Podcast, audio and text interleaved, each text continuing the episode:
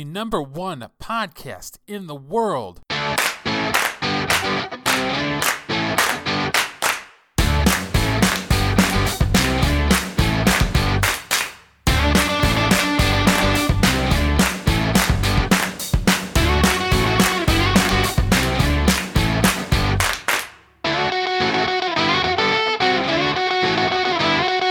Ring Talk Wrestling Podcast. What's up, everybody? This is MLW episode 31. The show began with Konnan walking into the building, and Low Ki threatened him. Anybody that you put in front of me, it doesn't matter. We're going to completely wipe them out. Low Ki tells Konnan that he puts his nose in business that is not his, and Low Ki actually challenges Konnan to a match. And Konnan says, No, you know that I'm retired. You know that I don't train anymore. If you wanted to do this crap 10 years ago, then I would have fought you. But now I'm retired, and the answer is no. Next was a Tom Lawlor promo saying, Low Ki fears me, and Callihan is a hired gun, and I will take him out and I'm going to take him out in a Chicago street fight. Next was a Ricky Martinez versus Dr. Rex, a squash match. Rex sort of looked like a hippie. Martinez is actually coming back from nose injury. He broke his nose. He started the match by putting a mask on, and then he actually did some kind of some cool power moves. But it was a squash match. match only lasted about five minutes. Next was Joey Ryan and Swoggle. Size matters versus the Dirty Blondes.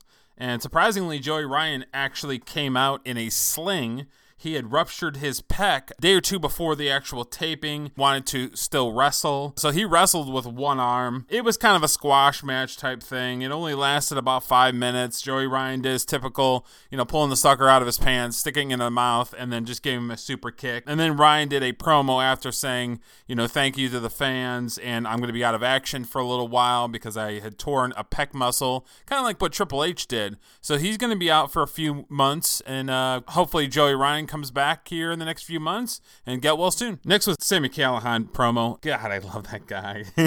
he's such a crazy character, but he's just he's fantastic. Down in like the boiler room type area, and he said you can't train for the fight machine. I hurt people for money, and the Chicago street fight is my type of fight. So I'm coming with everything that I have. So right after the promo, you hear uh, Sami Callihan's music, and he starts heading to the ring. Typical Sami fashion, acting all creepy and disturbed. And then when Tom Lawlor came out just after and attacked him from behind, Lawlor and Callihan were in the crowd beating the crap out of each other, punching and kicking and slamming each other in different tables and chairs and steel uh, steps and, and concrete and the whole thing. They started in the crowd just brawling. The tide turned a little bit when Callihan poked Lawlor in the eye and then he kind of took over control. Then Lawlor set up about four tables wanting to take Callihan and put him and slam him into the table tables, and then Callihan reversed it and put him a pile driver and pile drived him right on the apron, which is one of the hardest parts of the ring. Then Sami put uh, a, together a table and was looking to slam Tom Lawlor into the table.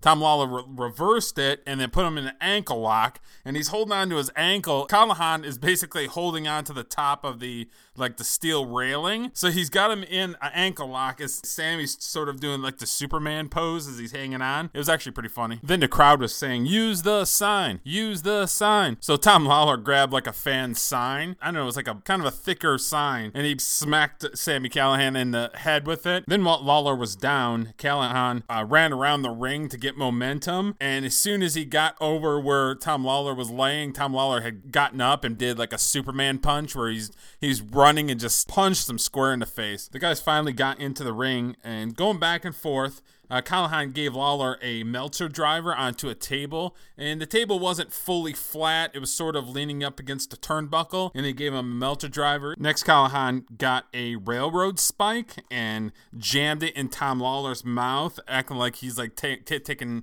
and pulling his teeth out. It's actually kind of disgusting. And Tom Lawlor's mouth was a little bit bloody. Then Callihan went back out into the crowd where the fan sign is that he got hit with earlier, put it in Tom Lawlor's mouth like he was giving him a paper cut in the between the mouth. So that was pretty funny too. Then Sami grabbed a VHS tape and he pulled all the tape out of it. And then he used that tape to choke Tom Lawlor. And they're in the middle of the ring and he's got this tape. It was a pretty interesting spot. I've never seen anybody take the VHS tape and just start choking somebody with it. Tom Lawlor got into a position where he did like a side slam to get out of the choke. And then both of the guys laid in the middle of the ring. Then slowly both of them made it up to their feet. Sami Callihan grabbed them for a pile driver right in the middle of the ring. Callihan went out of the ring and looked under the ring and grabbed a black baseball bat, came back into the ring, and just before he's about to use it, Tom Lawlor hit him with a low blow. Then it took a second for both of them to kind of gain their composure.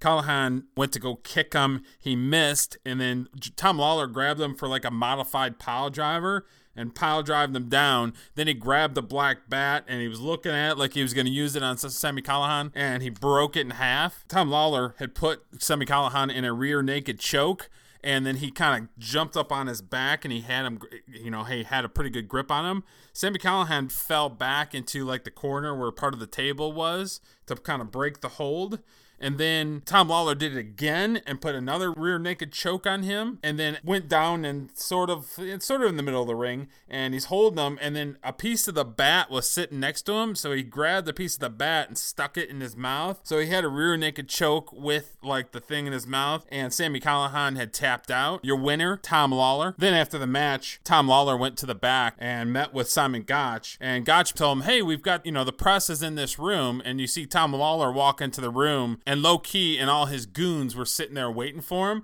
Simon Gotch basically sold him out. And that's how the show ended. And the question that I have is it seems like MLW has a crap load of heels. There's not very many baby faces, and now that Joey Ryan is is out with a pec injury, and he's going to be gone for a few months. Who is going to be the baby faces? Tom Lawlor seems like he's one of the only ones that's at the top of the card. So I don't know if they're going to bring in a group or if they're going to bring in a couple people that are going to have his back. I don't know. So what do you guys think? Does MLW have too many heels or do you think that there is long-term booking possibly having some superstars come in and help him out?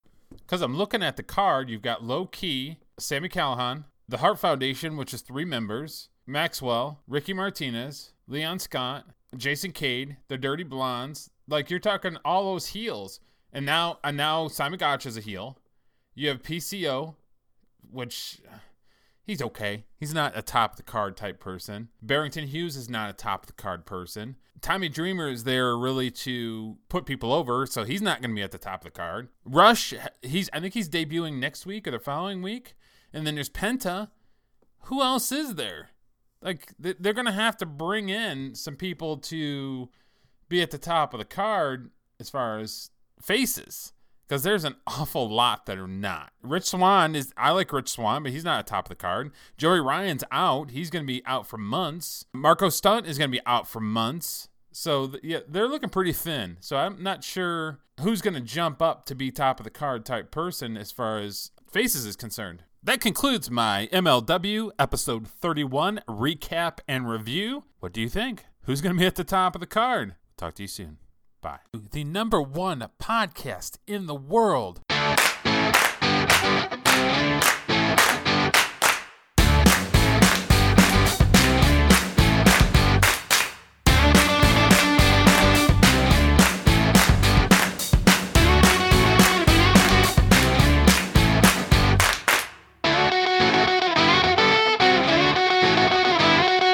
Ring Talk Wrestling Podcast.